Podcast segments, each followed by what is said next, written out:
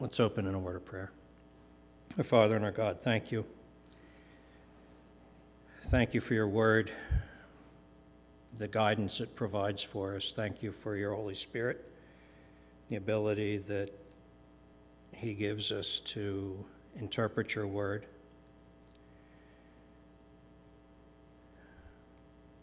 And apply your word.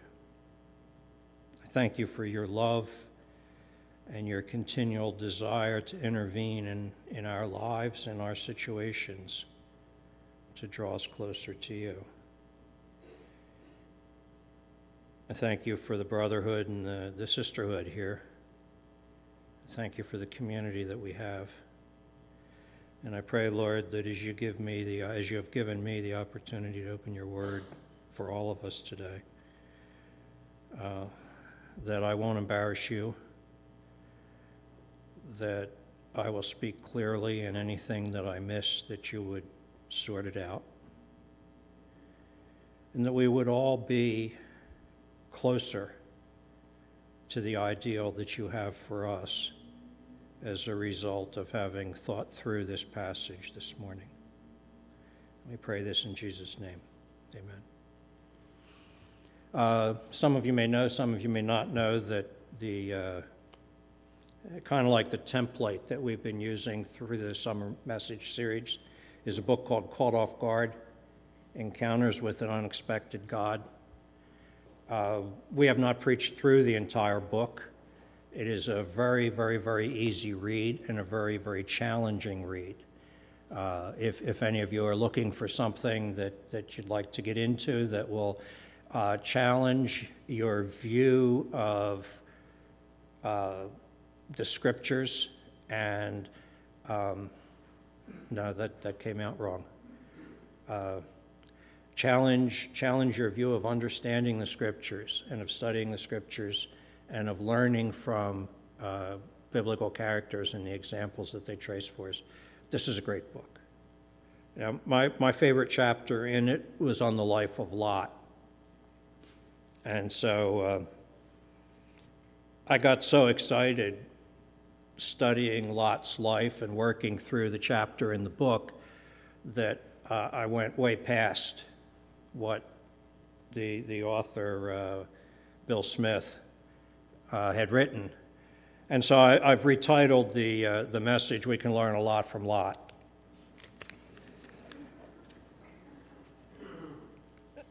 Today we're going to start with an overview of Lot's life. We're going to ask ourselves some questions about Lot and once we understand his, his situation in the context of his life, um, I'm hoping that we're going to be able to draw some practical lessons that will help us to better reflect the people that we are, that we are called to be as children of God. So, the, the, the timeline of Lot's life. Uh, you have most of what we're going to look at today, you can find between Genesis chapter 12 and Genesis chapter 14. Um, I'm not going to read particular passages because this is just kind of a flyover. But um, a timeline of Lot's life, his life is intermingled with the story of Abraham. Now, it, I find it helpful when I read about a Bible character or I read about a historical account of the Bible to be able to place it in time so that I know, you know, who was around at the same time. So obviously, Lot and Abraham were contemporaries. Okay, Lot was actually Abraham's nephew. We're going to come to that in a minute. Uh, but there's a, there's a very simple outline for Bible history. It's not 100% accurate, but it gives you a good idea. Okay? Uh, we would say that Abraham lived around 2000 BC. Now, since he was 200 plus years old, obviously there's some space on either side of that. Okay? And then we would say, to make it easy, we would say that David lived around 1500, oh, I'm sorry, Moses uh, lived around 1500 BC, David around 1000 BC, and then the, the two exiles uh, of Israel were roughly uh, 550 and 650, if I remember correctly. But they're, they're in, that, in that 500 BC range. Okay, and then of course we have 0 BC, or actually 3 BC, because they messed the calendar up when, uh, when Jesus was born. And from there on, it's another timeline. So the events we're talking about today, roughly round number 2000 BC. Uh, their family was from Ur of the Chaldees, which was a, a, a large city and a prosperous area at that time. Um, Lot's father, Haran, where Lot's father, I'm sorry, Lot's father, Terah, Haran, who was likely Abraham's older brother, died. The entire family migrated to Haran. Now, this might sound like, well, what a coincidence. His older brother was named Haran, and the city they migrated to was named Haran. Uh, it's not a coincidence. The way society worked back then, uh, Terah had a very large family, and he probably migrated to a place where there was not a lot and established himself and named the area after his firstborn son, who had died back in Ur of the Chaldees. So Terah dies in Haran, and Abraham is called by God to leave Haran and go to Canaan. Genesis 12:5 leaves me with the impression that Lot chose to go with Abraham. Now, God's call to Abraham uh, was pretty straightforward. He told, he said to Abraham, "Leave your kindred and your family, and go to a land that I will give you." Now, I would figure that nephew fell in kindred and family. I don't know. But the, the, the wording of Genesis 12:5 leaves me with the impression that Lot chose to go with Abraham. So Lot makes the 400 mile trip from Haran to Canaan and settles in Shechem with Abraham. When famine strikes the land and Abraham travels to Egypt to escape it, Lot goes with him. This is in Genesis chapter 12. Abraham and Lot return to Canaan after the famine. They are very wealthy. Their flocks and household staff are great in number. The land cannot support both of them, and their herdsmen are fighting each other. Abraham proposes that they separate. Lot chooses the better land, the wooded valley of the Jordan River.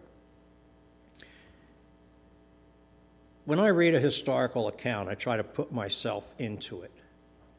I, I try to think about what was going on behind the scenes. You could call this maybe a sanctified imagination. Uh, you know, I'm not going to base any doctrinal principles on, on, on my, my guesses and, and my questions here, but sometimes they do help me to understand the people involved better. So I ask myself the question Abraham is the patriarch of, of this family unit, and Lot is his nephew. They are both very rich. Now, Abraham is called upon to lead, to, to lead the unit, to the, the, the, the clan, so to speak. Lot is called on to follow his lead. Does Lot have so little control over the people that work for him? Does Abraham have so little control over the people that work for him that they end up fighting? And these two leaders, the only solution they can come up with is we need to separate. My gut tells me that perhaps we're looking at something similar to, or a little, a little piece of this. Might be that we're looking to some, at something similar to the story of the prodigal son. And that Lot's desire was to be out on his own. Now, just stick that thought in the back of your mind as we look through the rest of the story of Lot. As Abraham was the patriarch, he had the right to the better land. We're not used to that concept here in the U.S. of, of, of social status. Uh, when, when we worked in Haiti, it was very much a part of our life. Uh, If, if I, if, if I got in a vehicle, I was always offered the front seat because frankly, I was white, and that gave me a certain social status. And unless there was somebody else there who had higher status, then I got the front seat. Now, if I turned it down, sometimes it was viewed as an insult, sometimes it was okay. The point is that in this situation, Abraham should have, he had the right to the well wooded valley. And yet he was willing to give Lot the choice, and Lot chose it. He chose to take the river, the better land, the more secure land where famine was less likely. He chose to take that for himself. The second thing we see here is that he pitched his tents near Sodom. Later, we find him in Sodom, but it specifically says he pitched his tents near Sodom initially. Now, that's interesting because if you look at a map of that entire valley, he didn't have to be near Sodom. There was plenty of other land where he could have pitched his tents in the well watered valley that was not near Sodom, but he chose to be near Sodom. The next, we, we don't know why. It's just, like I said, it's an interesting, in my opinion, an interesting observation. Lot and his family, the, the, the next big event in his life, Lot and his family are kidnapped and their possessions stolen after the city of Sodom is looted. Now, there was a, there was a battle, and uh, Sodom rebelled against a king that they had been paying tribute to. Uh, the king came down from up north where he lived and basically decimated all of the people who rebelled against him, and then a few more. I guess since he was in the neighborhood, he figured, you know, he would just conquer more land. And uh, back then, when you lost a war, uh, you lost your good stuff. And so they looted the city of Sodom and they took the, the people who were in it captive and led them all off. Now, one of the people who escaped went and told Abraham that his nephew had been taken captive. And Abraham and three of his friends from that area of Canaan uh, got together. Abraham had 380, I believe it was, uh, trained men who had grown up in his household or been acquired by him. And they went off and waged war on these five, four kings who had just vanquished eight kings, if I count correctly in Genesis 13, verses 1 through 5. So Abraham takes off with his three friends to take on four kings to get his nephew back and God gives them the victory. And Abraham vanquishes these four kings, takes back all the people of Sodom, all the goods of Sodom, all the stuff that they had pillaged. He takes all that and he brings it back. And he meets with the king of Sodom and uh, Melchizedek, topic for another message sometime perhaps. And the king of Sodom says to, uh, says, says to Abraham, okay, well, you know, you can keep all the stuff, just let the people go. And Abraham says, no. He says, I made a, a vow before God that uh, I'm not going to let you say that you made Abraham rich because he wanted God. Abraham wanted God to be known as the source of his blessing. And so, uh, so it, long and the short of it is that that Abraham rescues Lot and all the people of Sodom, and they go back home. So we'll fast forward a little bit, and we'll get to the part, the, the next big event in Lot's life as it's recorded in scriptures, is that the Lord sends his angels to destroy Sodom. Now, they have explicit instructions as you read through the text. They, they tell Abraham, We can do nothing until you are safe. So Abraham, or I'm sorry, Lot, Lot sees the angels in the marketplace and invites them into his house. They get in the house and a mob comes and they want to drag the men out to abuse them. Abraham goes outside to reason with them. Now, here's another one of those questions. I have seen mobs, and it's not like a crowd. Mobs are driven by passion, usually a negative passion, like hatred, greed, envy, something like that. And mobs are not reasonable. So, why would Abraham go outside to reason with a mob? Now, remember what happened in the relatively recent past when the entire city of Sodom was repatriated because Lot's uncle, Abraham, went and conquered the kings. It kicked the butt. I'm sorry, I didn't really say that. That conquered the king of Sodom.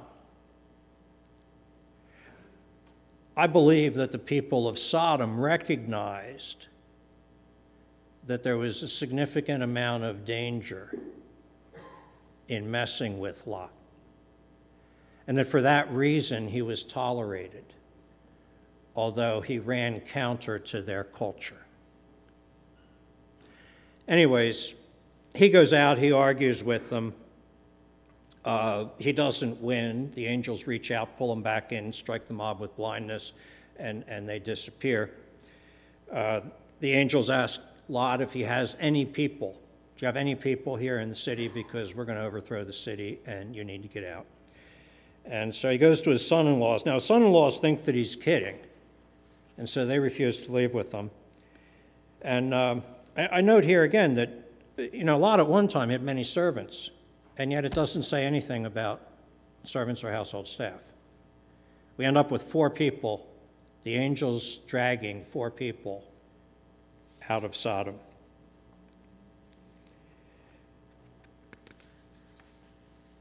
When morning breaks, the angels take hold of him and his family and drag them out of the city.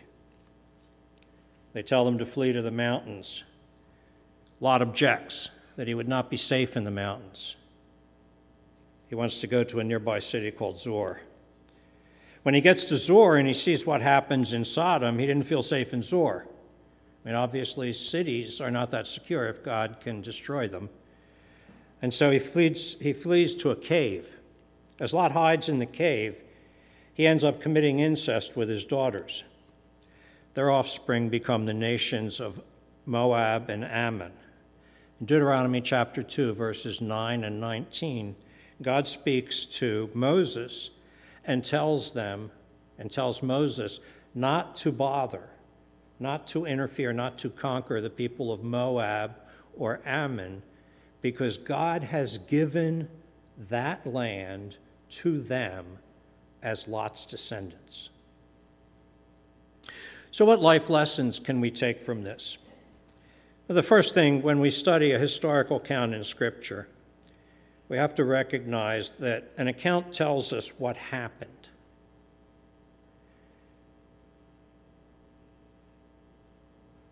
It tells us what God did. It does not tell us what God will do in the future, nor does it dictate what we should do. There's a difference between that time and our time. God's actions demonstrate to us his character, and he will always act in accordance with his character. But the actions that he performed in circumstances in the past are not always the actions that he will perform in similar circumstances in our day. Let me give you an, uh, uh, uh, uh for instance. Okay, uh, suppose bad, evil people are chasing me and will even make it because I'm a believer in Christ, just so it's a, it's a closer parallel. And uh, I get to the Delaware River. Now, do I take off my, my Carhartt jacket, fold it up, and, and smack the waters of the Delaware so that I can flee across? How many people vote for that option? No, we laugh. We think that's absurd. And yet, there are a number of other Old Testament practices that we accept because they happened back then, and so we bring them directly into today. When we study historical accounts, we have to be careful to understand that what God did shows us who He is, but not necessarily what He will do. It shows us what He can do. Can God part the Delaware River for me so that I can walk across as on dry land? I would hope, because I don't even want to think about what's in the bottom of that river. Can He do that? I can tell you with 100% certainty that that is within his power, and I believe that with my whole heart. I also don't believe that if I was in that circumstance, he would necessarily do that. And yet, like I said, we have other, we have other instances where we simply accept the Old Testament practice as something that we should do today. A, perfect example for me is uh, Gideon put out a fleece every time that, or many times, I shouldn't say every time, many times that I have faced uh, a difficult decision for whatever reason, I sometimes make putting out a fleece a, uh, a, a, part of the decision making process. Is that a wrong thing to do? No, it's not wrong at all.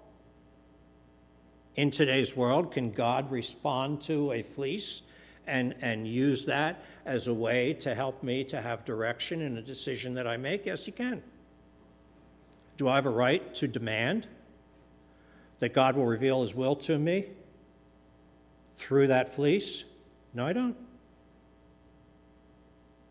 So when we look at Old Testament historical or historical accounts in general, and since most of them are in the Old Testament, Old Testament accounts in particular, uh, we have to be aware that this is showing us what God did not what he will do. It's showing us who God is, it's revealing his character, it's demonstrating his capabilities, but it's not a promise that the same thing will happen in the future. We also need to remember that one purpose of Scripture is to show us who God is.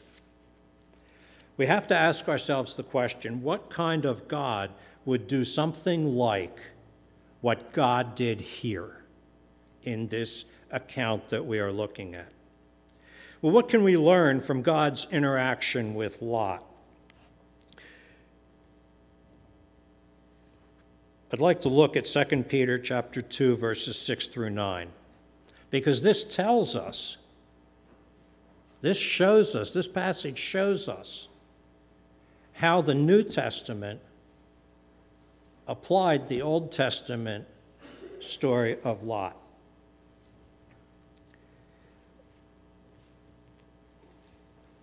2 Peter chapter 2 verses 6 through 9. If by turning the cities of Sodom and Gomorrah to ashes he condemned them to extinction, making them an example of what is going to happen to the ungodly, and if he rescued righteous Lot, greatly distressed by the sensual conduct of the wicked, for as that righteous man lived among them day after day, he was tormenting his righteous soul over their lawless deeds that he saw and heard, then the Lord knows how to rescue the ungodly from trials and to keep the unrighteous under punishment until the day of judgment. We see two things here. As we look at Lot, this passage gives us an insight into his righteous soul. He was tormented day and night by what he saw in Sodom. Number one. Number two, it tells us the le- one of the lessons that we're to learn from this is to recognize that God knows how to rescue his people when they are in the midst of trials. We can absolutely rest assured with 100% confidence that when we are in the midst of a trial, or when society around us is going to experience judgment, God knows how to rescue us. Now, this is a distinct saying from God will rescue us. But the historical, the historical account shows us that God cares, God loves, and God can rescue us. He knows how to do that.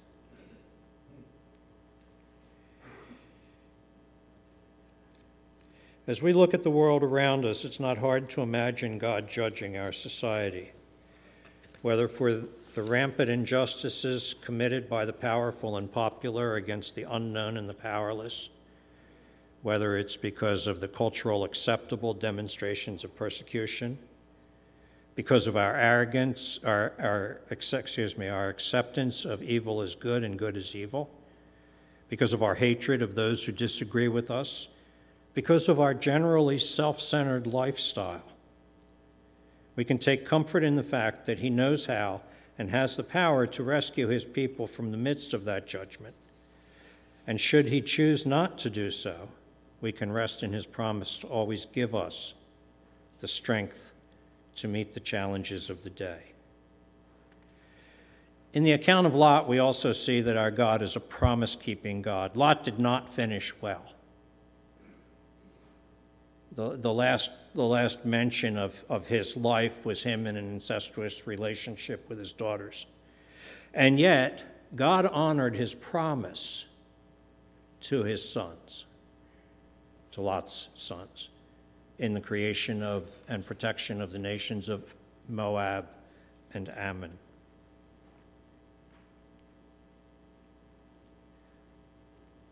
Despite the example of Abraham and a front row seat to multiple examples of the Lord's provision and protection, Lot was still driven by fear and distrusted the word of the Lord. Yet God preserved his offspring because he, the Lord, had made a promise to them. We can also see from the events of Lot's life that our God is a patient God who longs to see us take him at his word. Lot received no fewer than five warnings uh, when he was in Sodom. The first was the warning of his conscience, which was described in 2 Peter chapter 2. His conscience knew that where he was was not a good place. And then he was kidnapped. I believe he went to Sodom in search of security and God told them, you know, well, no, you don't have any security here. Now you're kidnapped. Where does your real security come from? It comes from your uncle who walks with me. Then he got another warning when the mob came to break down the door. Now, I don't know about you, but if a mob came to break down my door and, and then they left, I wouldn't wait till morning to leave. I would probably head out straight away. But Lot hung around. And then the next morning, when the angels said to flee, they had to seize them and take them out of the city. I would like to, I would like to believe, I guess in my heart, I know I'm not much better than Lot other than the indwelling Holy Spirit. But I would like to believe that if angels told me, no, we're, you know, we're going to burn the city up and you need to get out, that I would hit the ground running. You know? But no, they had to seize Lot and drag him out. When the angels said, flee to the mountains, he said, oh, wait, I would rather go to Zoar. Can I go to Zoar instead? Is Zoar okay? It's only a little city. You don't have to destroy that one. And they said, okay, go to Zoar. And interestingly enough, when he got to Zoar and saw what happened to Sodom, he said, eh, Zoar's not such great stuff. I think I'll take a cave. So Lot turned his back on God's warnings. What about us? How do we respond to God's warnings? Do we ignore them as coincidence? Can we even hear them over our desire for security, prosperity, and comfort? I believe that Lot was driven by a desire for security and sought it in the world rather than the Lord. He chose the well watered plains of the Jordan because he knew famine and saw that Egypt had escaped it because its economy was centered on the Nile. He chose to pitch his tent near Sodom because he sought the security of a city and the king and a protection of a king. He sought Zar, Zur because he believed he would die if he went to the mountains and was on his own, much as Abraham was up in Canaan.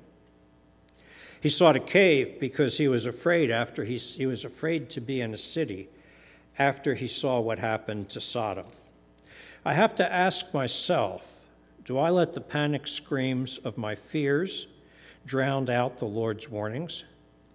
The Lord directly addressed Lot's search for security in Sodom when the city was looted, and he and his were hauled off as captives.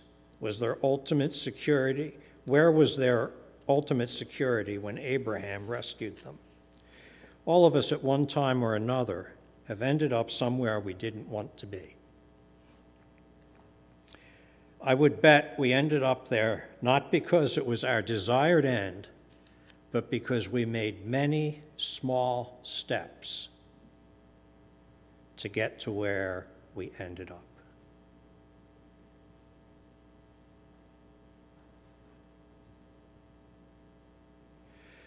Along the way, I am sure we ignored God's warnings, the voice of our conscience, his miraculous deliverance, the counsel of others.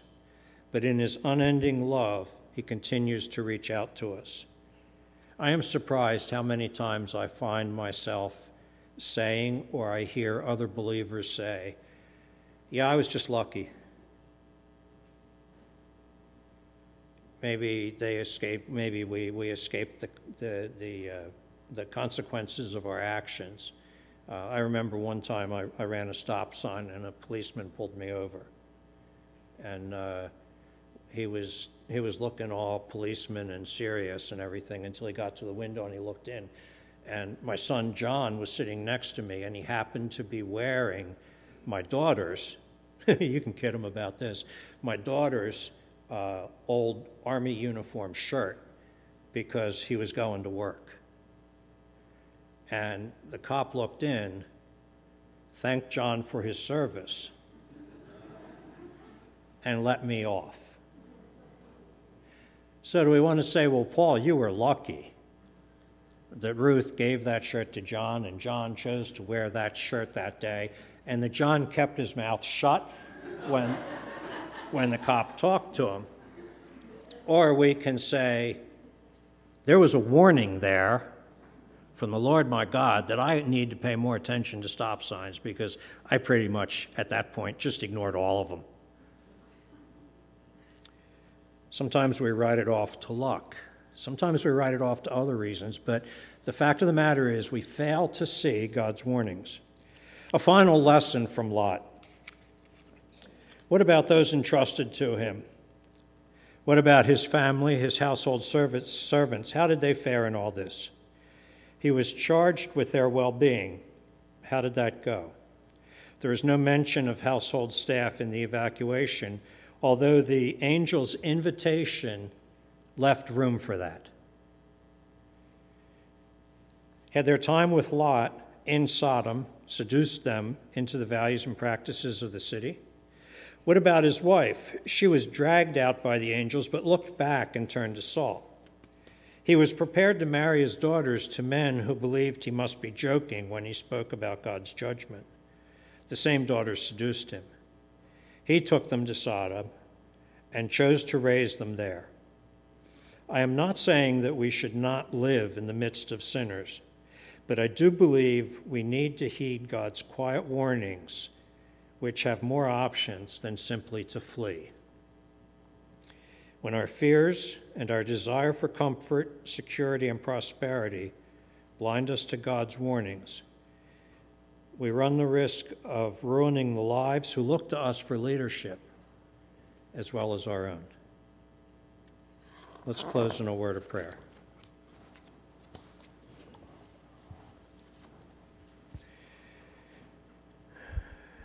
Our Father and our God, thank you for giving us Lot as a court, the, the, the details of, of Lot's life as a cautionary tale. I I almost want to tattoo hypocrite on my forehead as I speak to people about being careful not to ignore your warnings when I know that I do so on such a regular basis. Father, forgive me and forgive us. And help us going forward to silence the noise of the desire for security, prosperity, and comfort so that we can hear you speak, because we know that in the end, prosperity is nice but means nothing, and comfort is transient, and security lies only in you. Strengthen us to be the people you've called us to be this week.